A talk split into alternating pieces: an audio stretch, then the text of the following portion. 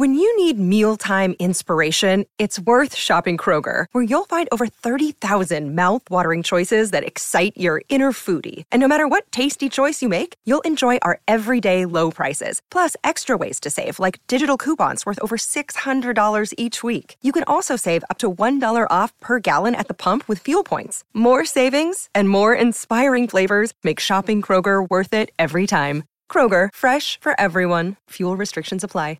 Hey, listeners, are you looking to monetize your craft? I know many of you out there are independent creators, publishers, educators, and of course, podcasters.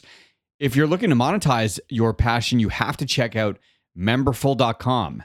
Used by the biggest creators online, Memberful is providing best in class membership software for entrepreneurs and creators and has everything you need to run a successful and scalable membership program. In other words, Memberful allows you to build sustainable recurring revenue by selling memberships to your audience.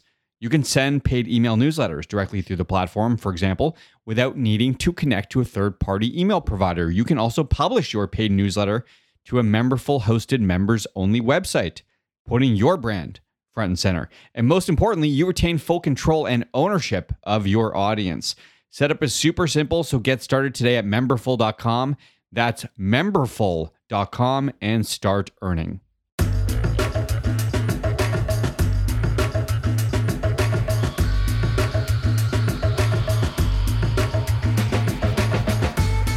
This is E2 Entrepreneurs Exposed, the podcast we speak to all kinds of founders and creators doing amazing things in business and beyond.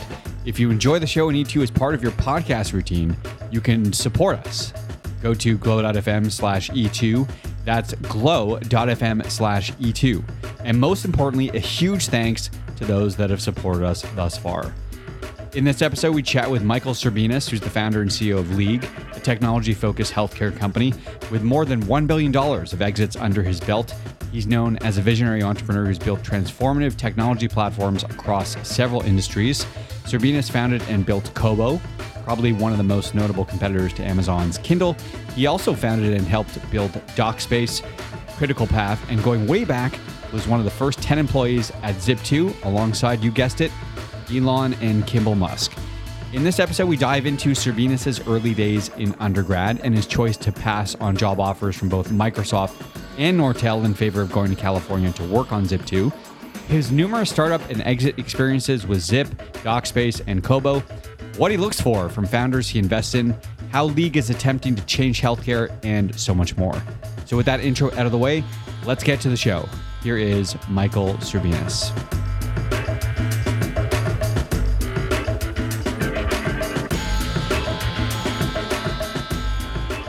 So, in grade nine and 10, you had won a number of science projects. Is this sort of the impetus of the passion for entrepreneurship? Like, when did that start? Yeah, I, I jokingly say I won the Nerd Olympics. You know, I had to do a science fair project. It was part of our school's gifted program. I happened to be in it. And I was kind of oriented towards science and math. And so for me, doing doing a science fair project seemed like an acceptable uh, you know thing to spend some time on. And all of a sudden, I won.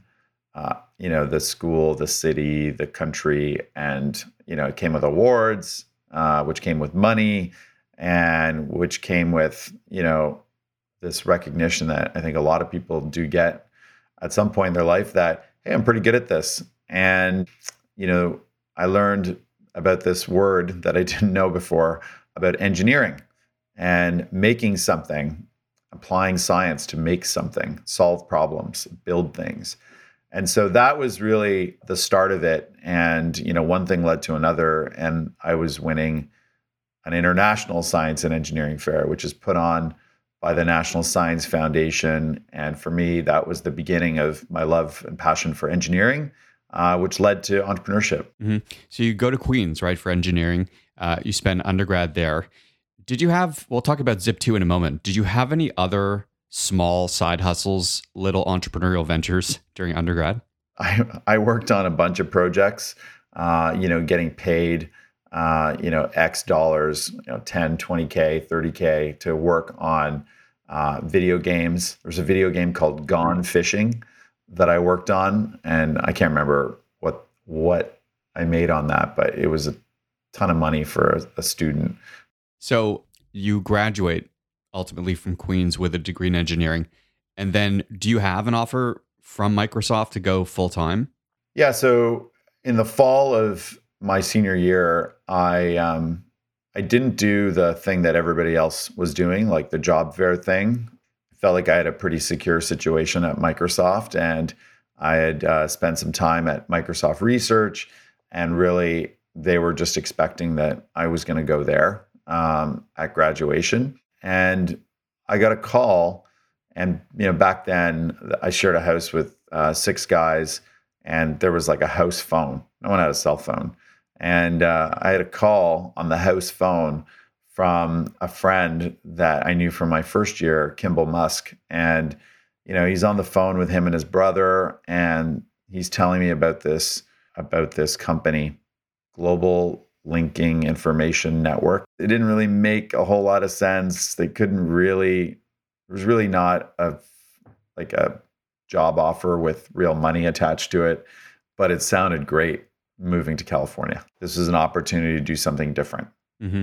Were you and Kimball in the same undergrad residence at Queens? Yeah, we were both in Gordon House, and um, and in my first year, uh, you know, during Frosh Week, I met him. He was my floor senior or floor don, I guess is what they were called. We went out with him and you know partied with him, and uh, and then once later, I guess later that year, we were both dating these roommates. Um, so we got to know know each other that way because we were always at the same place uh, together. Uh huh. Okay, so you you decide to take this gig in California. Global uh, information, whatever I've lost the the previous name of it turns it turns yeah. and becomes and transforms itself into Zip2. Like at the time, entrepreneurship just wasn't that sexy. What did your parents think? They thought I was making a bad decision um, they thought, wait a minute, he's got the opportunity to go make, you know, upwards of a hundred grand a year as a first year engineer right out of university, working for the most successful technology company ever. And you know, I'd gotten to meet Bill, uh, Bill Gates, a bunch of times, and Nathan Myhrvold, the CTO, mm. uh, and they knew that that was you know a pretty big deal and certainly the money seemed like a pretty big deal. And yet I was choosing to go to California with a bunch of people that I didn't really know that well and a company that really I couldn't explain because it there was nothing to explain yet. And so they thought I'd kind of lost my mind. You know, my dad drove me to the airport.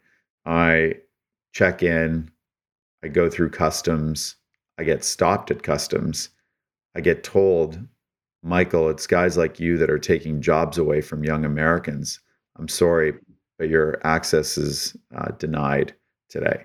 And I was like, I was stunned.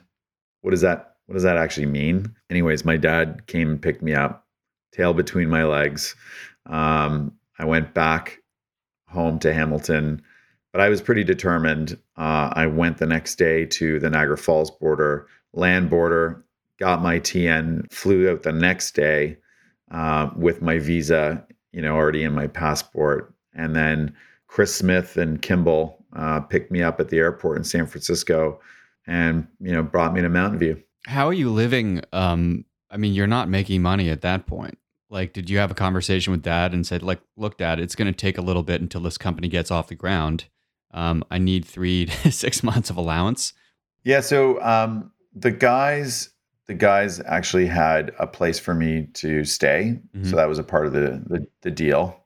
And so that was kind of covered. And then, you know, eventually uh, there was a funding round and uh, I got a little bit of money. And so, you know, I could eat and uh, beyond what I was being fed in the office, but it wasn't a lot.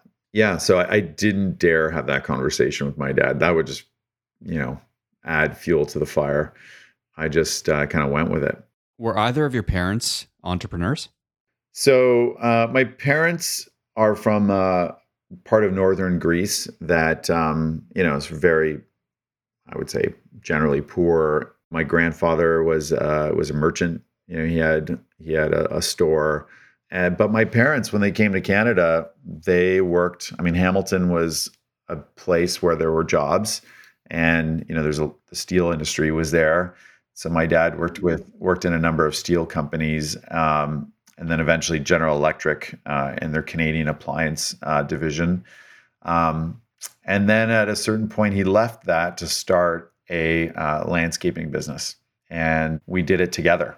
And so, you know, learning about pricing and margin and customer service and how to do all that, I kind of learned from my dad while I was in high school. And so I kind of learned, uh, I kind of learned the meaning of hard work, and um, yeah, how to grow that business and how to how to do the basics, I guess, uh, of being an entrepreneur. Um, going back to something you were saying earlier about you having no idea how to explain Zip2 to your dad. Obviously, things get clear. As you look back, what was Zip2 all about, and how do you explain Zip2 to a layperson? Yeah, I mean, I I like to talk about it as it it really pioneered local search and it created a business model around local search for the media industry for newspapers, enabling newspapers to undergo, I guess, their first the first phase of their digital transformation. But it was really about helping people find services and products in their in their neighborhoods and their cities uh, really easily with the internet. Um, replacing in some ways the yellow pages, replacing in some ways classifieds, but really just enabling this very simple consumer service of you know finding things that you need uh, in your neighborhood. It sounds like just a fun experience to have as your first entrepreneurial venture. I look back on that time and I think I'm so glad I did it. The math said I shouldn't have done it. I should have gone to Microsoft. I took the leap, which is something I tell I tell young entrepreneurs or or people that are thinking about entrepreneurship, taking that first step. It's the most important step. Um, so I'm glad I did it. Uh, I also look back and I think, man, I was so immature. I, uh, I mean, not only did I not know what I was getting myself into, but you know, I, I think at that time, having had the experience of, you know, winning the Nerd Olympics, NASA, JPL, Microsoft, you know, I thought a lot about myself, and I got to meet Elon in those days, and Elon also thought a lot of himself, and and I remember thinking, building companies is a team sport, um, and to get the best out of your team, you know, it's not all, all all about telling them what to do, right? It's about you know them being clear on a mission, on your values, uh, the what. Um, but you need to let people become better versions of themselves and really grow I think, to find success. You know, Elon and Kimball and that crew, they were all learning too. I was learning, but it felt like for me, uh, I needed to go and do something on my own. And so I didn't stay very long. You know, there was a, a, a period of time there where I followed a girlfriend somewhere else and kind of didn't think about it for a while, but then got back into the seat and thought, this is what I want to do. I can do this and I can do it better. Yeah, you quickly get to work right on your next thing. I think the next venture is DocSpace, which you started in 1997. Um, given the fact that Zip2 was sold in 99, how did you incubate DocSpace? And were you splitting time a little bit between Zip2 and DocSpace? No, no. I mean, I really just left. I left Zip2 and I took some time to, you know, think about what I wanted to do next. And then I met some, I met some folks that were were co-founders uh, along with me, and this idea of people will want to use the internet to store uh, store their files uh, in the cloud. And I can't believe, like even today, almost whatever, more than 20 years later, the cloud is still some funny, you know, funny thing to a lot of people when they say, "What is the cloud anyway?" Uh, but back then, you can imagine nobody knew what the cloud was and um, and this idea of creating a place where people could store their files, their documents, their photos, their music uh, in the cloud uh, was a pow- powerful idea, and it went fast.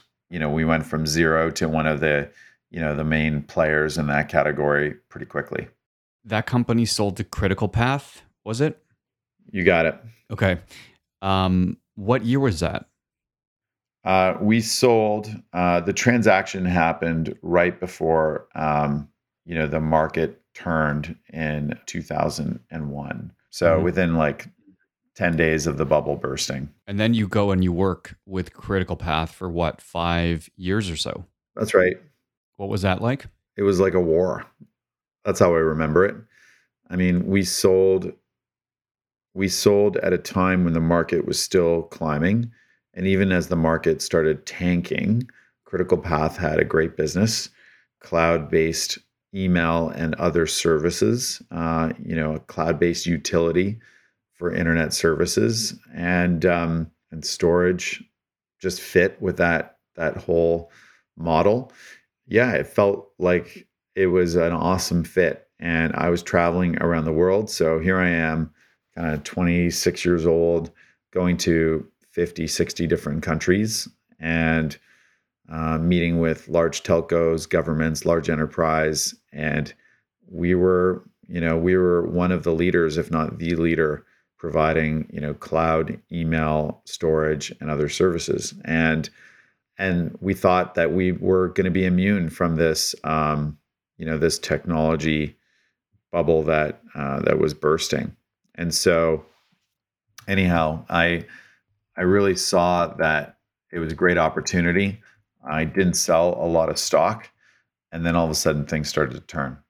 Given that experience, I mean, do you draw parallels between that tech bubble bursting 2000 2001 and where we are now? I mean, we've got the stock markets at all time highs, cryptocurrency all time highs, uh, artwork all time highs. Um, do you feel a little bit nervous as to where we are right now? Um, yeah, I, I mean, I think it's different. I've been through, you know, the bubble bursting in, you know, 2000 timeframe. I've been through the financial crisis in kind of 08, 09 and then obviously the pandemic has been a a different experience still. And yeah I, I, think the inflation that we're seeing and just the amount of free money that is out there is you know artificially inflating a lot of assets. There's a bunch of big names that are driving really almost the entire market. I don't know i think the contra bet is risky right now also because um, you know this this time is different there are there are a ton more, I mean, billions of uh, more customers for services, you know, for digital services than there were 10 or 20 years ago. Um, so yeah, I mean, I think it is a it is a interesting time, a high risk time, but I think the digital transformation trend across many industries is is not going away. When you see or talk to um, young entrepreneurs that are starting product based companies, given the supply chain woes that we're experiencing right now, do you kindly steer them away from a product based business given those risks? Um, to be honest, I mean, I, like when I started, uh, we started Kobo and um, we eventually made an e reader uh, or several e readers that we sold uh, around the world. I mean, dozens of models and dozens of countries, millions of units, tens of millions of units in the end. We didn't know what we were getting ourselves into. We learned along along the way and we encountered all kinds of challenges that were unique to that time and that un- that market that also involved supply constraints and you know scarce resources and we figured it out so I, I mean i think where there's an end customer customer demand, where there's a market and where you have a value prop, I think those things are more important. And I think great entrepreneurs figure it out. So I wouldn't dissuade them because of the times. I would I would maybe dissuade them or maybe offered some, you know, some counsel around. Everyone says this is harder than it looks because it is. And, you know, and I know that firsthand.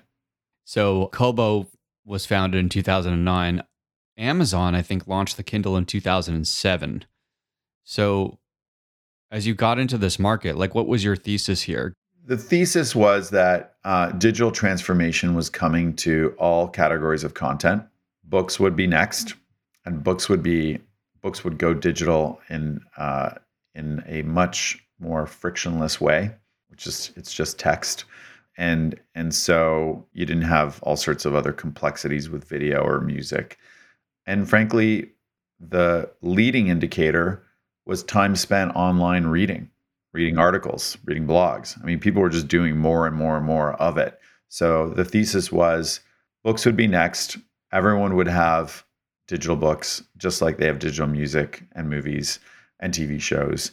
And there would be uh, a typical market structure that we see in other parts, other sectors or subsectors of tech, where you'd have a number one, number two, and really no one else would matter.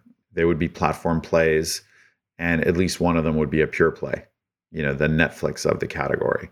And so we felt like timing wise, while Kindle was out a couple years earlier, remember the first ebook businesses were, you know, out 10 years earlier or 15 years earlier.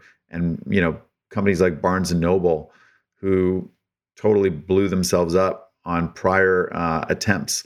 And so I didn't really look at that as, you know, Amazon being out with Kindle a year or two earlier as a problem. I kind of saw it more as a as another signal that we're on the right track.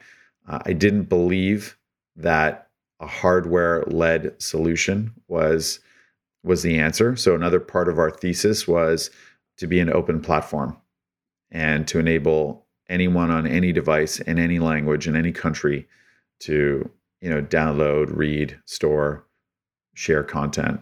And so so that was the second point. And the third point was based on this insight. The majority of book buying happens in a pretty narrow demographic and it skews more female than male and it tends to happen at bookstores. And so we were going to build a platform that enabled bookstores to enter the digital book or ebook era and you know we were going to capitalize on the fact that Amazon was entering and everyone was afraid of Amazon. So the enemy of my enemy is my friend. We are going to be that open platform, the ingredient brand. So Kobo by WH Smith in the UK, by Fnac in France, by Mondadori in Italy, and so on and so on around the world. And we are going to build that open architecture platform that got the best book buying customers that happen to be at bookstores who happen to be loyalty card carrying people at bookstores. And so that was the play. It didn't take you guys long to make some noise. In January 2012, uh, Kobo's bought by Rakuten for 315 million or so. Do you think that you would have uncovered this opportunity for Kobo if it wasn't for your time at Indigo? We skipped over that, but you spent what, two plus years at Indigo Books here in Canada? So my wife and I had come back, um, decided to settle settle down in, in Toronto, or at least move to Toronto. We were starting a family, so we had our first daughter and about to have our second daughter. And I thought I was going to be a stay at home dad, really more support the family and support my wife, who is taking on this new role, uh, leading Morgan Stanley in Canada. And then I got introduced to Heather Reisman, who is the founder and CEO of Indigo uh, who suggested I, you know, join her and we could figure this thing out together. I prefer being an entrepreneur versus being an employee. And so I remember suggesting that I don't know that this is going to be a long term thing for me, but while I'm in between, you know, I can help out and help you with your technology challenges and I could learn a bit about the book business. Yeah, it was about 12 months and 12 to 18 and then we kind of got back to the ebook idea and incubated inside for a while and then spun it out. But you're right. I mean, I learned a ton from that time that I didn't know. Just adding things up here. So Kobo is sold uh, for 300 plus million. DocSpace also sold for 500 or so million. Zip2 upwards of 300 million. So by 2012, You've got three multi $100 million exits under your belt. Have you come up with a set of pillars or principles, if you prefer, for building and exiting at this kind of multi million dollar level? Honestly, I think it just kind of happens based on a confluence of many, many different factors. So being able to predict or to drive an outcome to a pick a number valuation, you know, type exit I, I don't know. I know I know I've done it or I've been a part of a few of them, um, but I wouldn't say that it happened based on a plan. I think in each of those circumstances, and I was certainly much closer to the outcome in DocSpace and and then later with Kobo, even to a degree with Critical Path when they ultimately exited to uh, private equity, where we just found the best way forward to achieve the mission of the company. And sometimes that means M&A and sometimes it means an IPO route. Sometimes, you know, it means you're you need to shut it down. I think of my current experience, it's very different. The TAM is way bigger. I mean, it's a humong healthcare is a humongous market. And there is a path to build a generational company that is independent, that belongs as an independent company. There's space or room for it as an independent company in the public markets or private markets. But those other companies, I just didn't think there was that that room or that was possible, right? I saw that in the content category, eventually there would be aggregators, you know, large tech aggregators of all the different types of content. And anything else would be an exception. So you needed to be a part of an ecosystem, or you're eventually going to get squeezed out because it was going to be too hard, too expensive to acquire the customers you needed for your slice alone. And same goes in the storage business at the time, just based on the number of, you know, people that were available to buy that kind of service. It didn't make sense for that service to be a standalone. It had to be a part of uh, set of services or set of utilities. And so that's why the critical path deal made sense. You know, much later, of course, over a decade later, Dropbox was formed and the market was different and there was room to be an independent. But I would even challenge that now. I, I don't know that we're going to see those companies say stay standalone companies. But um, anyhow, that's how I think about it. Um, driving an exit to a certain price it's a ton of factors that are involved in that. I know you've done some angel investing. You've got three angels capital going, and um, is that still active? By the way, it is. You know, we've got a couple dozen investments, and uh, I would say in the last two years uh, with the pandemic, you know, we mostly we mostly started investing in other funds mm. versus direct into companies, and I think that's mostly a matter of just a function of time for the direct investments that you have made, what what do you look for from the founder, from the founding operator? So I I like the idea, or for me, I, I you know there's a there's a bit of a template uh, that starts with a version of an imagined future that the entrepreneur can you know describe in in some vivid detail uh, that they want to create. If that doesn't exist, and I'm not excited by it, uh, I'm kind of not interested. So, vision, I kind of look for vision first. I look for grit. You know, I'd say I come from a hardworking background. You know, my dad gave me that example. You need resilience, you need grit. You need to not be wedded to a particular business model or a particular way or particular form of your company. You need to be wedded to the vision and and the mission around like what value will you bring to what customer? But everything else is like subject to change. And i look for you know a competitive streak. So those are some of the things that i look for. Uh, you know there are industries that are or categories that are more interesting to me than others.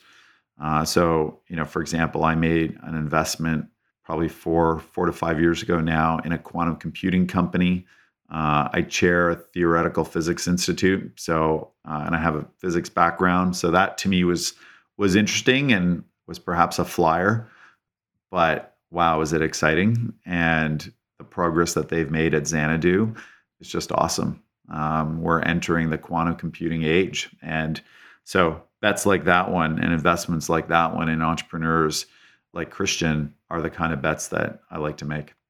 I'll ask you, what's the imagined vision here for League? What's the imagined future? Yeah, I kind of started with my experience as a consumer with healthcare living in Canada or California sucks. and or sucked. I thought, why is this not like other services that either, you know, I've been a part of building or others have built? You know, why is this more like my grandparents' cable TV and not more like Netflix? And so the imagined future was personalized, digital, always on. Healthcare will look more like Netflix and less like my grandparents' cable TV in the future. Uh, and I want to build the platform that enables that. The idea of helping me find or take that next best action that is right for me can have all kinds of economic benefits and health outcome benefits uh, that are both good for the individual, good for the payer, whether that's a company or insurance company, good for the entire ecosystem. So that was the imagined future. Future of healthcare will be digital, personalized, always on. We want to build build a platform for that that people can use every day. So core in our mission statement back in 2014 it's actually seven years ago this past Friday. Core to that mission statement was empowering people with their health every day. Not something that you would do once a year, like a virtual doctor visit or, you know, like enrolling in insurance, but something that you could use every day. Uh, and actually, that's where the name league comes from. A league is the distance you can travel walking in an hour.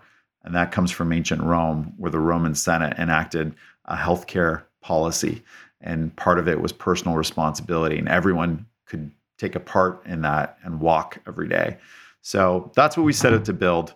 And of course you know the business model and uh, and what the company has become you know has changed a number of times um, from where we started. But in some respects today we are almost almost exactly what we wanted to build but getting here has not been a straight line. So eight, almost eight years in, uh, 76 million raised to date. Where are you at in terms of the business model? We started selling in 2017. That was our first full year of sales.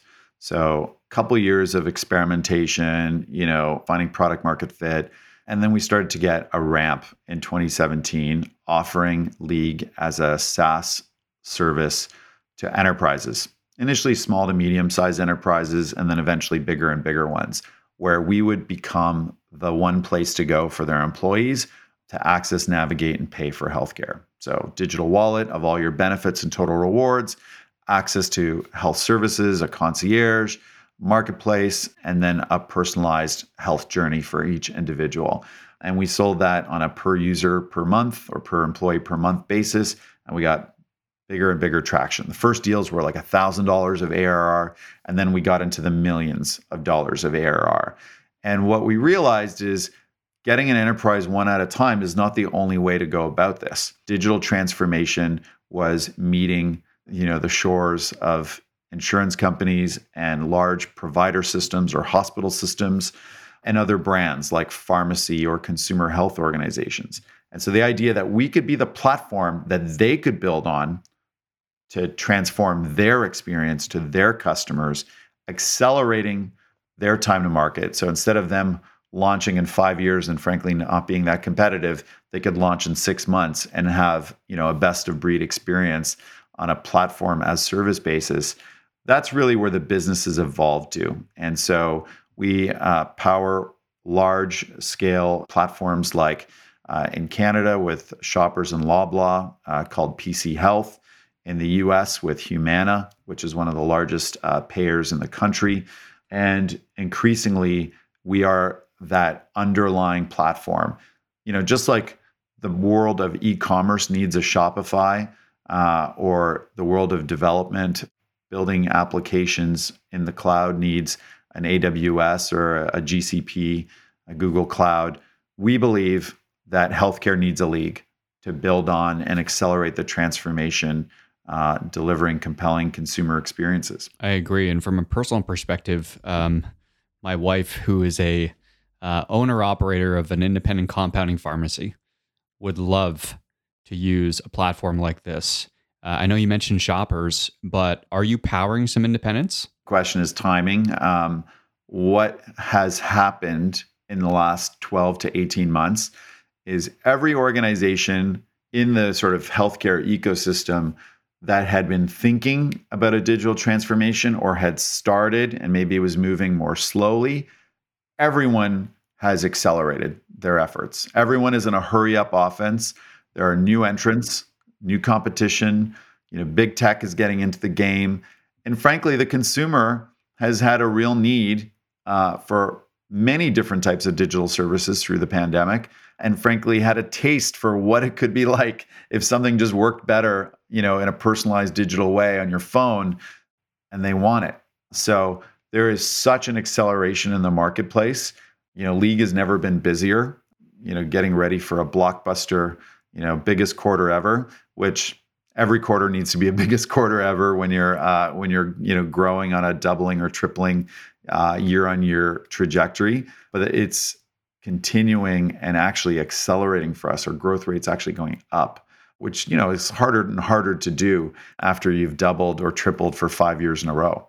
Well, it's an amazing story. League.com for more powering the digital transformation of healthcare.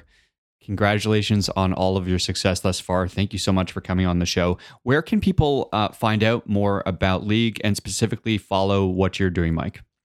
Yeah, so league.com is the place to go to learn more about League. And um, as far as what I'm doing, you know, I'm very passionate about uh, a number of you know disruptive technologies and, and fundamental science and, and research that's enabling it.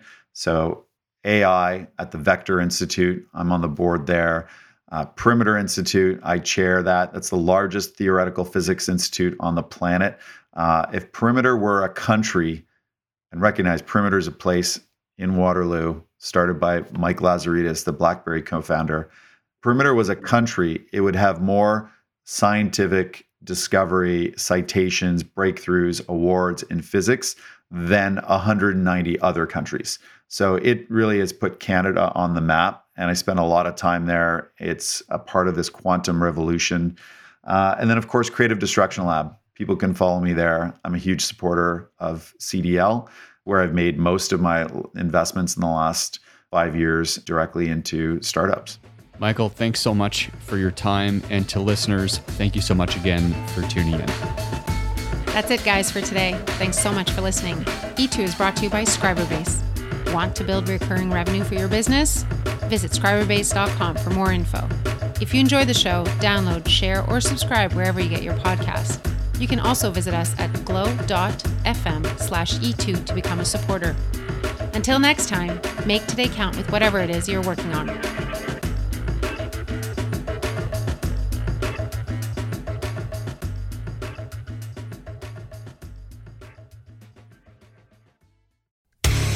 Hey there, I'm DC. I host the Rock Podcast, Back to the Arena, The Interviews. It's about a 30 minute podcast where I talk one on one with a band who has released new music.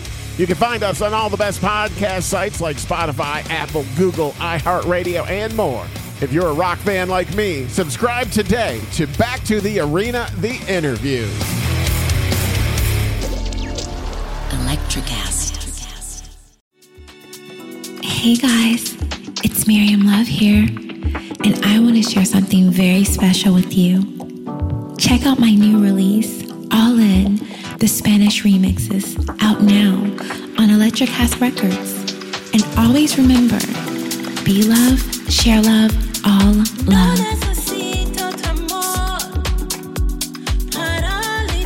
Available now wherever you listen to music.